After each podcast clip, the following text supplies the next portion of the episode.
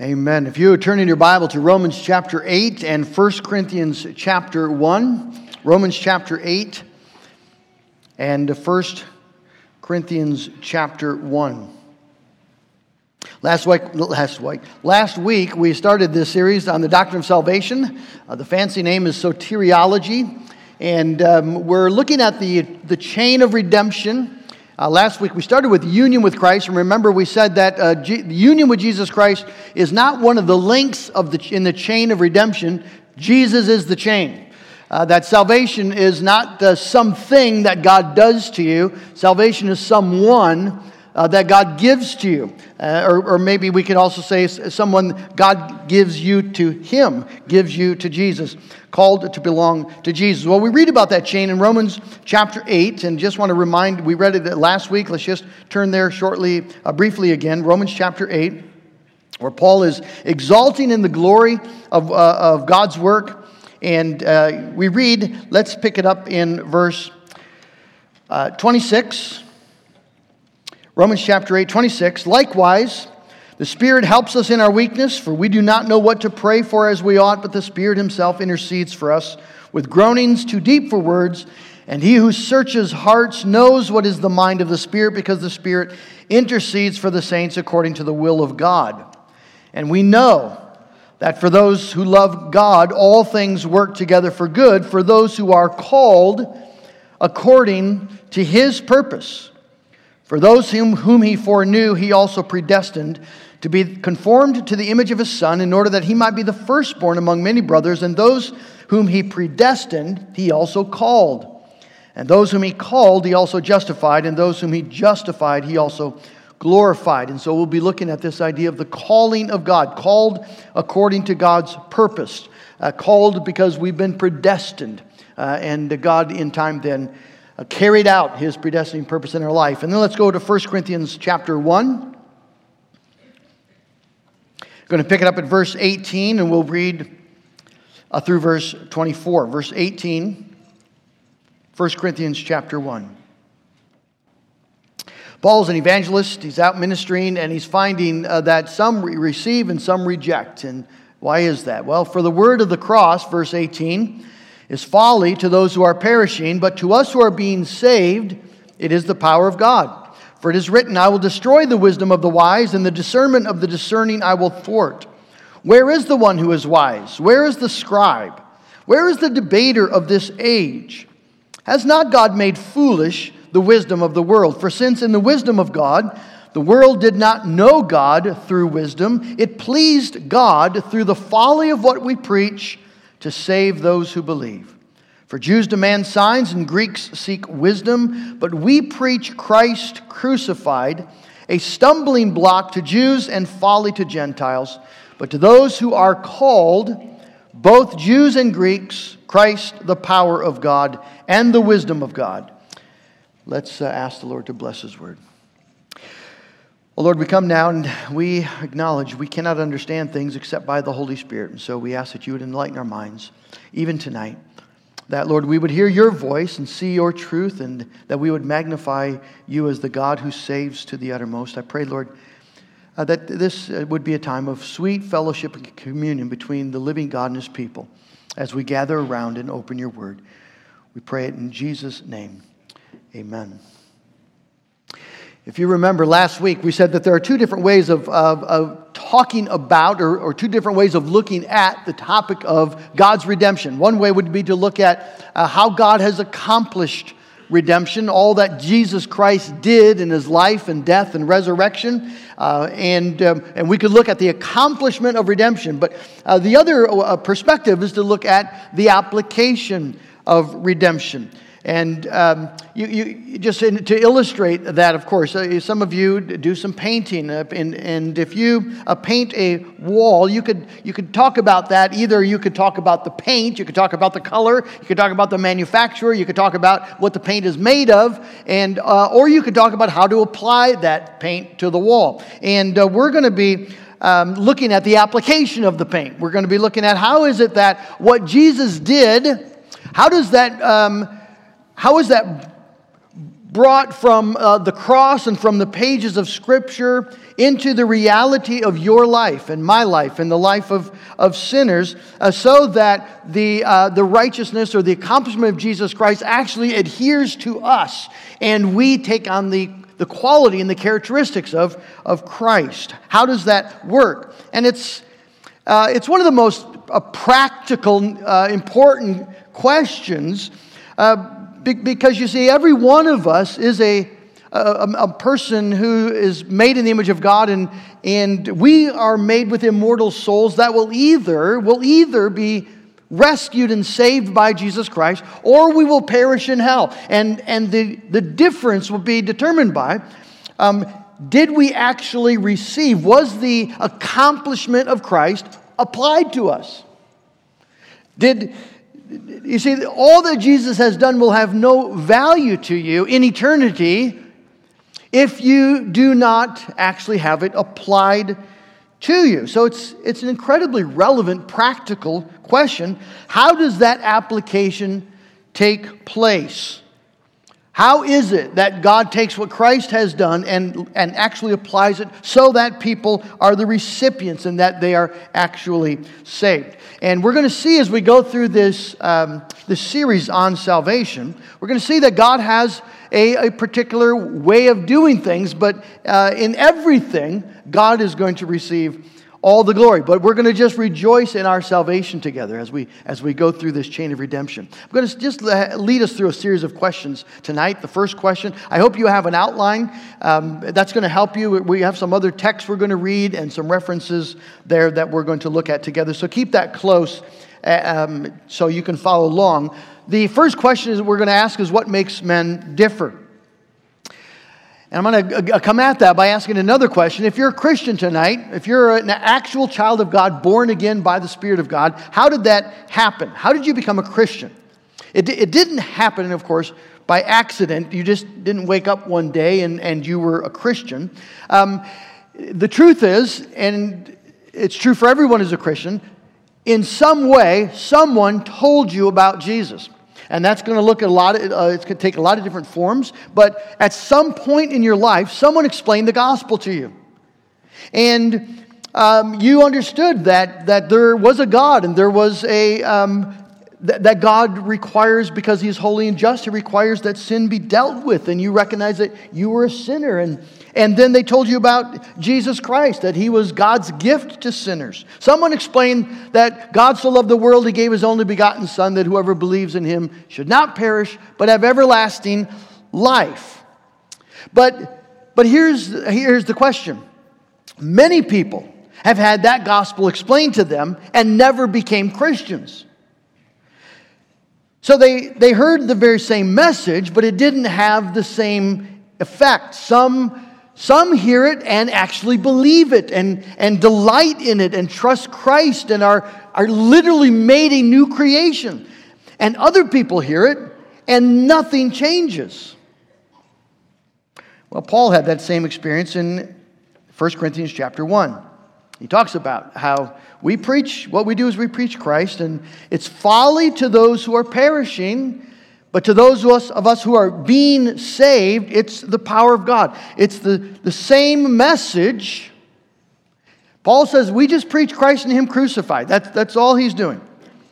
He goes around and he, and he talks about Jesus of Nazareth, this, this man who by his public ministry, in his public ministry revealed, he actually was the Messiah, the promised one of God. And, and the, the scriptures point to him and, and tell us everything we need to know, that this is the one who's the Lamb of God who came to take away the sin of the world. That's what Paul preached, that there, there was one name under heaven given by, uh, given by God among men by which we must be saved, the name of Jesus Christ. And everyone who calls on the name of the Lord will be saved. That's the message. And the message is heard by many uh, who gather, right? The people would come around and they'd listen.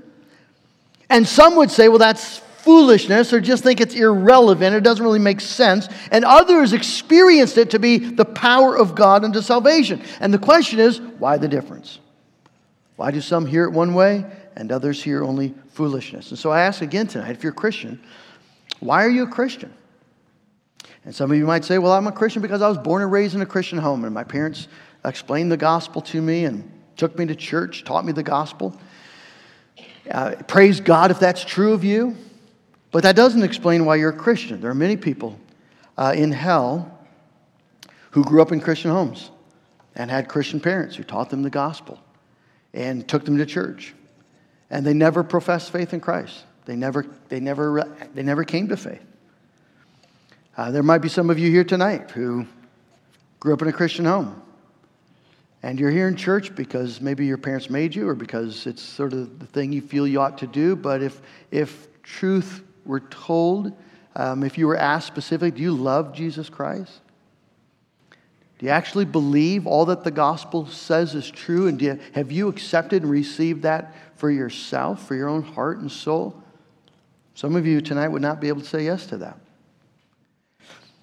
Well, what what makes men differ?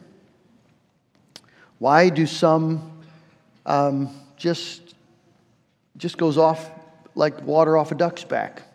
And others find it to be quenching water, thirst, uh, water that quenches the thirst of their soul. What, what makes men different?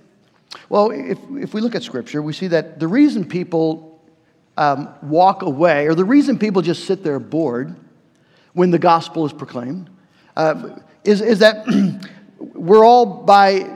by nature, dead to it. We can't, we can't hear.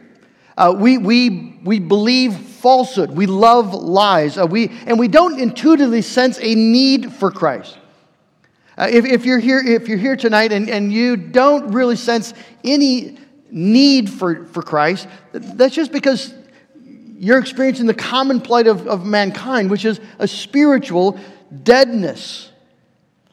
And, and so when it comes to persistent unbelief in the face of gospel proclamation, the, the, the Bible always points the finger of blame directly at the sinner. They cannot see because they will not see. That, that the truth is made evident and clear. God reveals himself, but, but the sinner by nature doesn't want to receive the truth. He's, he suppresses the truth in unrighteousness. He finds reasons not to be engaged, not to really care. It just seems irrelevant and foolish. And so the Bible always points the blame when it comes to unbelief. It always points the finger at the person. God revealed himself. The gospel was proclaimed. But the human heart is not interested. But when it comes to living faith, the Bible always points not toward the sinner, but to the work of God. Uh, that the reason, if there's... If we're going to point to what is the reason why some people actually do come to faith, the Bible says the reason is the effectual call of God. So Paul says, we preach Christ crucified, a stumbling block to Jews and folly to Gentiles. Right? It's foolishness to those who are perishing, but to those who are called, both Jews and Greeks, Christ, the power of God, and the wisdom of God. Some people say, this is incredible. This is glorious. It's exactly what I need to hear. Who, who says that? Well, those who are called. And so the second question we ask tonight is, what is effectual calling? We have a definition there from the Shorter Catechism thirty-one. What is effectual calling? Effectual calling is the work of God's Spirit, whereby convincing us of our sin and misery, means that our lost condition apart from Christ, enlightening our minds in the knowledge of Christ, and renewing our wills, he does persuade and enable us to embrace Jesus Christ freely offered to us in the gospel. Effectual calling, you see, is, is not just the general invitation. I know the young people, you're going through um, Order, Order Salutis, and you talked about the general gospel call. There's a general gospel call that goes out to all the world. Come and believe in Christ. Come and be saved. Whosoever will, let him come. Spirit and the bride say, come. That's the general gospel call.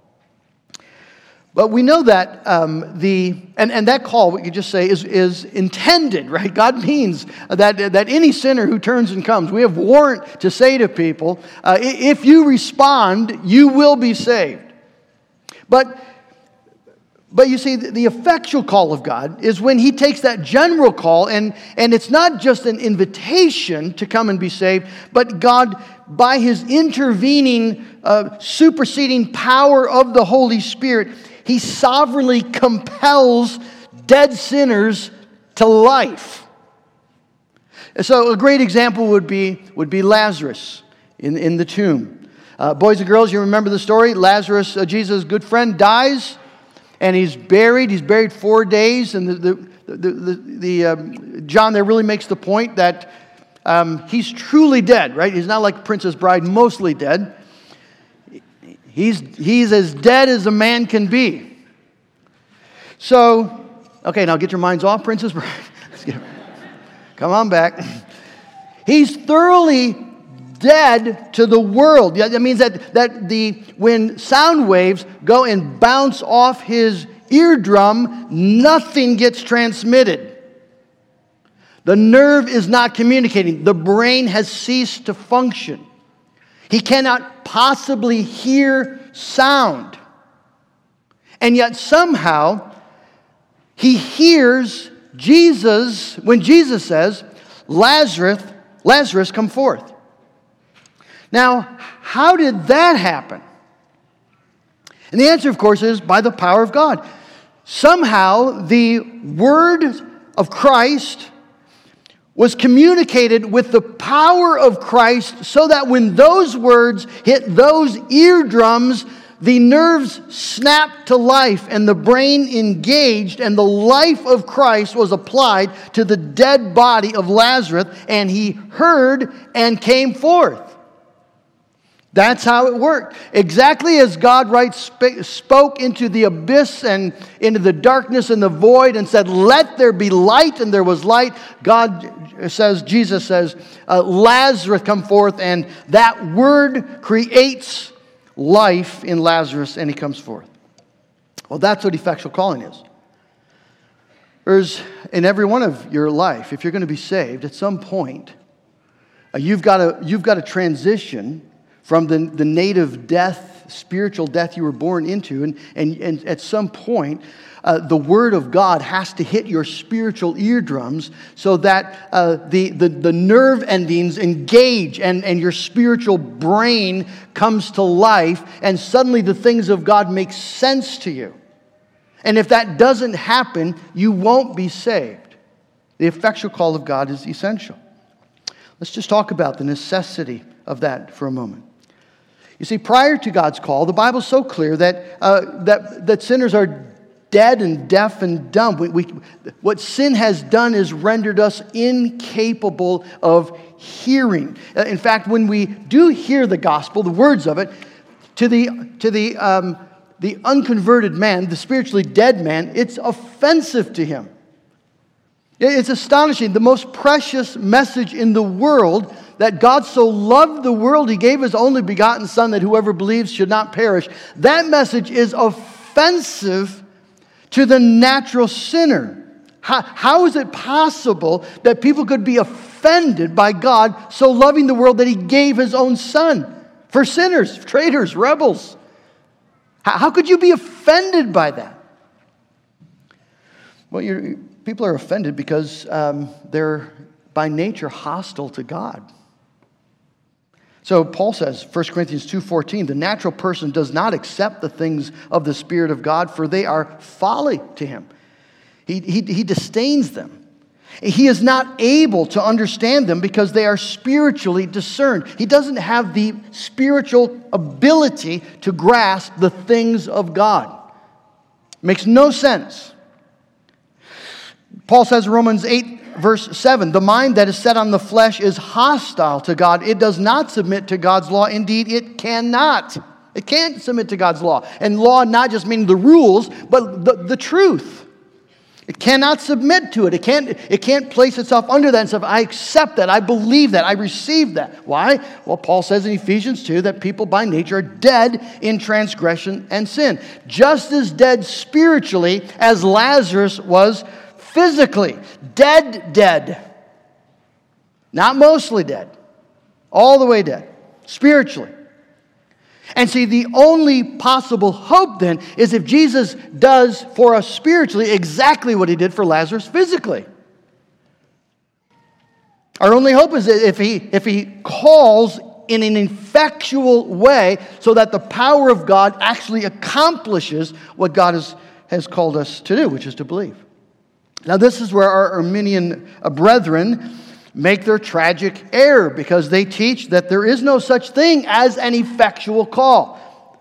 Arminian would, would teach that there's only the general call. God only invites people. He never compels, never coerces or constrains. He's, he, that would not be um, that would not be right of God, because God, you see, in their mind, uh, respects human free will and would never violate free will by compelling someone by his own power to come to Christ. I can clearly remember listening to an Arminian preacher um, confidently saying, our God is not a divine rapist. He doesn't force himself on anyone. Well, just apply that theory uh, to the story of Lazarus.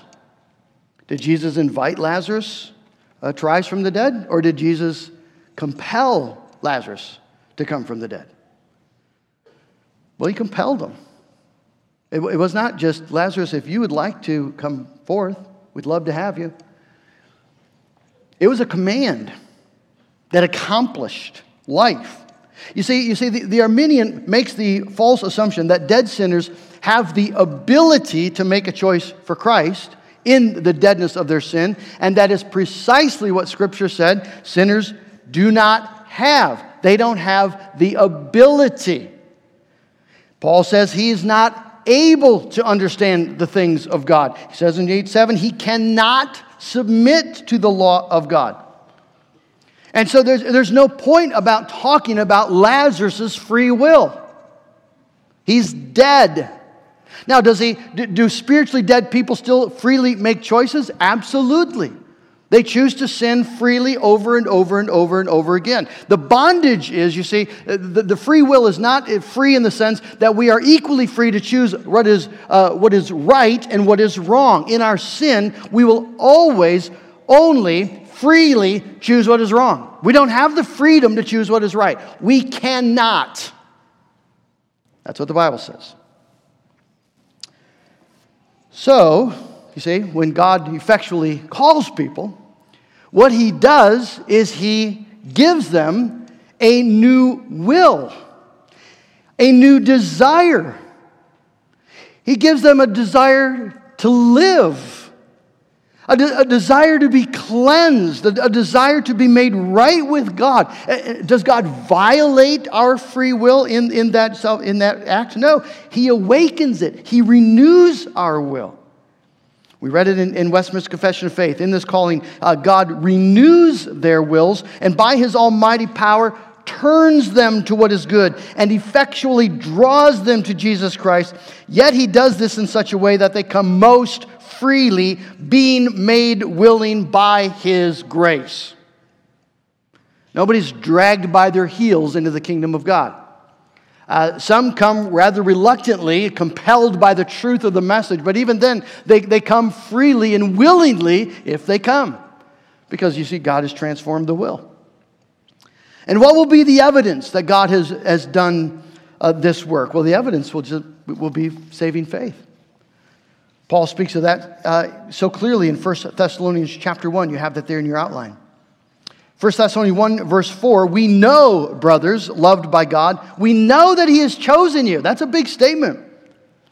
How do we know who, who, who are the elect? Well, Paul says, I know.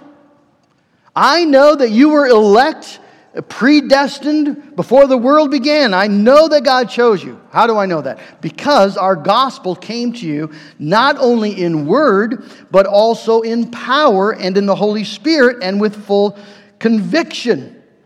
So Paul says, I, I preached and that gospel came to you in power and the Holy Spirit accompanied it, and there was, there was a response. There was faith. The word was accompanied by God's effectual call. And so one of Paul's favorite terms for a Christian is a called person. As he looked out into the world, as he went about in all the, the cities and towns of the, the world of that day and preached the gospel, he saw over and over um, the difference uh, among men. That some some would, would uh, just jeer and reject and scorn and mock, and, and some would say, would you tell me more about Jesus? And the Lord would open their heart like he did with Lydia, and they would come to faith. And those people, Paul says, why, why did they come to faith? They were, they were effectually called. And so Paul says over and over in his letters, uh, we read it this, uh, earlier on in the service, Romans one seven, to all those in Rome who are loved by God and called to be saints. First Corinthians one two, to the church of God that is in Corinth, called to be saints. And that's the, uh, the next thing we need to think about in our calling, the effectual calling. Called to what? So we're called out of bondage, but what are we called to? Well, we're called to several things. Uh, we're called to holiness. Called to holiness. That's what it means to be called to be saints. Uh, holy ones. That's, that, that is, uh, that's good news for you. you. Holy does not sound like a good word to us, generally speaking. Holy sounds a little um, scary, a little hard, um, a little rigid, maybe. Uh, holy should, should, should sound to us like the most beautiful, precious, magnificent, wonderful thing possible. Uh, it, the Bible talks about uh, God is robed in the splendor of his holiness. It is a beautiful term. It's a term of devotion and love and, and, and communion with God as we're being transformed into the likeness of Christ. It's a magnificent word. And, and it gets applied to the most ordinary or unholy-looking sorts of people. So when Paul says in, to, to the saints in Corinth, you're going to say, well, Paul, who exactly are you talking about? Because as I, as I read the letter of First Corinthians, you're writing to people who are unbelievably divisive. They're arguing over all sorts of things. They're, they're, they allow sexual immorality. They're... they're thoroughly unloving. They just go ahead and gorge themselves, the rich ones do, at their at their Lord's suppers, their feasts, and the, the poor go hungry. And they're suing each other in the courts of law. They don't act very holy. Why would you call them this? And the answer is because God calls them this. That is the, that's what's captured in effectual calling. It's God calling people to holiness. He calls people so that they might be, that Jesus might be the firstborn of many brothers, that we might be conformed into the image of his Son. We're called to holiness. And the good news, you see, is that means that we are both, by definition, by God's definition right now, saints. And the, the, the great thing is, that we will one day, in reality, experience what God's called us to. Because you see, the effectual call, Lazarus didn't come out mostly alive. He came out fully alive. And if God has called you, effectually called you to holiness, he will one day present you without spot, holy, in the presence of God.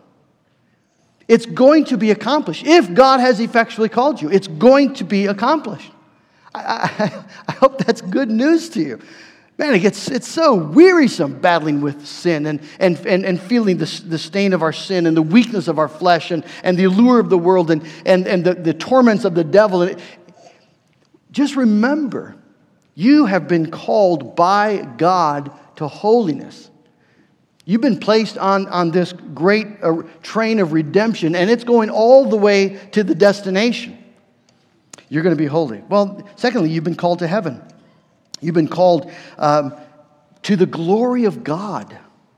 And that, and that is a magnificent motivation for robust faith and joy and godly living here and now. You'll find in, in Paul's letters that that is behind so many of his encouragements to live a godly life. Notice, I, I've got a few of them listed there. First Timothy six twelve, fight the good fight of the faith. Take hold of the eternal life to which you are called. When you say no to your besetting sin, when you say yes to obedience, yes to love, yes to service, you're laying hold of eternal life. You fight the good fight of faith. You're battling against sin and the flesh and the devil because you're made for greater things. You're made for better things, glorious things. First Thessalonians two twelve, we exhorted each one of you and encouraged you and charged you to walk in a manner worthy of God, who calls you into his own kingdom and his glory. So we look at life in this world, and ah, the advertisements, they do, they do attract, and our flesh is drawn to consumerism and all the isms around us. And yet, and yet Paul sets, sets before us, live in a, walk in a manner worthy of God, because he's called you to his kingdom and to his glory. Philippians three verse fourteen, Paul was doing this in his own life. I press on toward the goal for the prize of the upward call of God in Christ Jesus.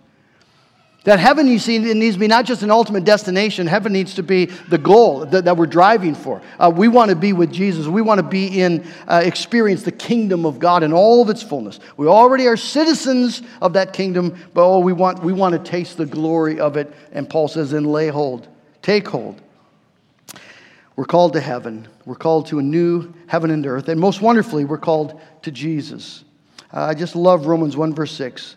You, Paul says, who are called to belong to Jesus. That is such a precious phrase. Called to belong to Jesus. That's an amazing thing to say about people like us. That God would call you, uh, not just to save you, sort of spray you off, hose you off, wash you clean, and, and let you go on, but but, but that God would, would call you into the fellowship of Christ. First Corinthians one verse nineteen, God is faithful, by whom you were called into the fellowship of his Son, Christ Jesus our Lord. That's, that's ultimately, you see, what, what God has called you to. That's the essence of salvation, is, is to be called to Christ. It's the context for your Christian life, to be in Christ. Every gift of God flows to you because of Jesus. Every forward step in the life of faith and holiness is, is, is a step with our eyes on Jesus. We talked about that this morning in Hebrews chapter nine, verse fifteen, that Jesus is the mediator of a better covenant, a new covenant, so that those who are called may receive the promised eternal inheritance. You've been called to, to fellowship with Jesus. Wouldn't that be a great thing to think about as you're opening your Bible for morning devotions and just taking a moment to pray, to know that God has, by his Spirit, God has called me to fellowship and commune with Christ. God's called me to this. This is my privilege. This is my, this is my right to commune with Jesus, to, to walk by faith, to, to live by prayer. Well, why does this matter, finally? Well, first of all, it matters. The effectual calling matters because it magnifies God. God gets all the glory. Nobody here can say, what makes men, what makes me differ from my neighbors is I was just a little more spiritual. I was a little more bright. I, it was foolishness to him. It just made sense to me. I don't know how to tell you. It just, that's how it worked. Well, no, it's not how it worked. Uh, God gets all the glory. Uh, God gets all the praise. Everyone in heaven is going to be, is going to be uh, uh, rejoicing at, at what God has done. I was blind. I could not see. But the, the amazing grace of God came and opened my eyes and opened my ears. God did, did, did all the work in my salvation in bringing me to see Jesus and to trust in him. And you see, because God has initiated, our, our salvation is, is a beginning, or began with God's work, we have the confidence that that, that call is not just something that happened once, but, but it, that call carries us all through life. Our salvation is from first to last, God's work. He, the, God foreknew you in love in eternity past, and he, he predestined you to grace and to Jesus. And, and then in time, he called you effectually, and he justified you and is sanctifying you, and one day will glorify you. That every link in the chain will hold because, because God holds the chain. It's all his work. Those whom he called, he will glorify. There's great assurance in knowing that your salvation is, is God's work. And, and there's comfort here for an encouragement for us as we as we um, call out to those who are still dead in their sin. Some of you have children who, who, who don't express faith in Christ, uh, or who, who don't give evidences of, of a love for Christ, of, a, of a, a need for Christ, a desire for Christ. And there's, there's nothing more grievous to a parent's heart that uh, we would have children who who know the truth, who've been who've been raised in the truth, and yet their heart their heart is hard to it. They're, They simply can't see it and lay hold of it. And, and you've tried to explain it to them. You've talked to them. You've tried every argument that you know. And yet there's still not that ignition. There's just not an interest in the things of God, an interest in the Word of God, an interest in the worship of God. How do you light that fire? Well, of course, the answer is you can't light that fire. But someone can. Your arguments aren't going to carry the day, but, but the Spirit can. The, our hope, you see, is that the same Jesus who raised Lazarus from the dead is, is a Jesus who is still raising sinners to life today. And that, and that we pray then for our children. Lord Jesus, these are children who are in your covenant community, and yet, Lord, they do not show faith in Jesus Christ. And we plead before a throne of God, before the throne of mercy. We, we, we, we plead to a God who is able and willing, capable. Lord, when you're ready, you, you can in a moment take my child's hard heart and give it true faith. And, and we tell our children, listen, I can't save you. It's a great thing to say as a parent. I cannot save you. But God can. God can. And that, that's our hope. He calls sinners to life, and so we pray. And we trust in Him. And that's true for our children, for our neighbors, our extended family. Uh, we know that there's no unbelief so entrenched that God cannot immediately remove. As we go out into, uh, into our community and, and we call people who know nothing about Jesus to faith in Him, we have no fears that uh, they're simply not going to be able to receive it. When God effectually calls, they will receive it. There's no apathy so deep that God cannot break through. There's, there's no sin or shame so dark that He cannot overcome by the light of His saving word when God effectually calls. Praise God that He does. Praise God that He has. And praise God that He promises still to call um, sinners to life and, and those He has called to, to call all the way then into a, a new heaven and a new earth. It's an amazing thing to be people caught up in the great purpose of a sovereign, mighty, saving God. Praise God, He does. Amen. Let's pray.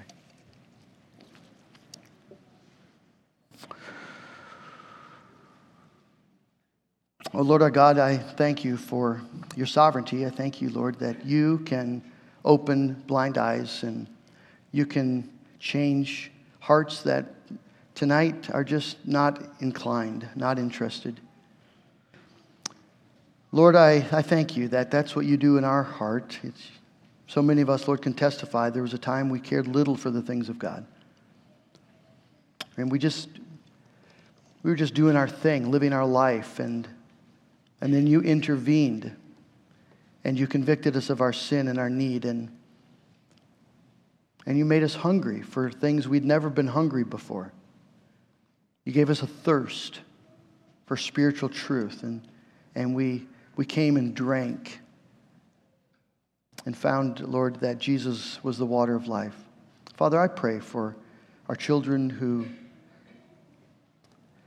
been born and raised in the church and do not love Jesus in the sense that there's not a hunger there. There's not a there's not a, an eager desire to, to walk with Christ, to know Him and, and to worship Him. And Lord, I pray that your Holy Spirit would graciously intervene on our children's behalf and give them, Lord, the ability to, to trust in Christ and to be convinced of Christ's love for them. Lord, I, I pray that you would work faith, saving faith, in the lives of our children. Lord, I pray for family members and neighbors and co-workers who don't know Christ. I pray we would we would speak to them with boldness because this Jesus who has called us is still saving sinners. He delights to save those who call on His name. And Lord, I pray that we would have the joy of, of inviting folks to know this Christ and know that, Lord, as, as we expose people to the preaching of the gospel, the proclamation of the gospel, uh, your Spirit takes that mighty sword and accomplishes His saving work. So, Lord, do it in our day, in, in our midst. And, and, Lord, I pray that you encourage us and comfort us in, in the knowledge that if we are Christian, it's because we were loved in eternity past and called effectually and mightily by God. And your calling is and election is irrevocable. You never relinquish it. You never turn away from it. But it is a calling to heaven. It's a calling to Jesus, where we will dwell with him forever. Lord, encourage us in that truth. In Jesus' name we pray. Amen.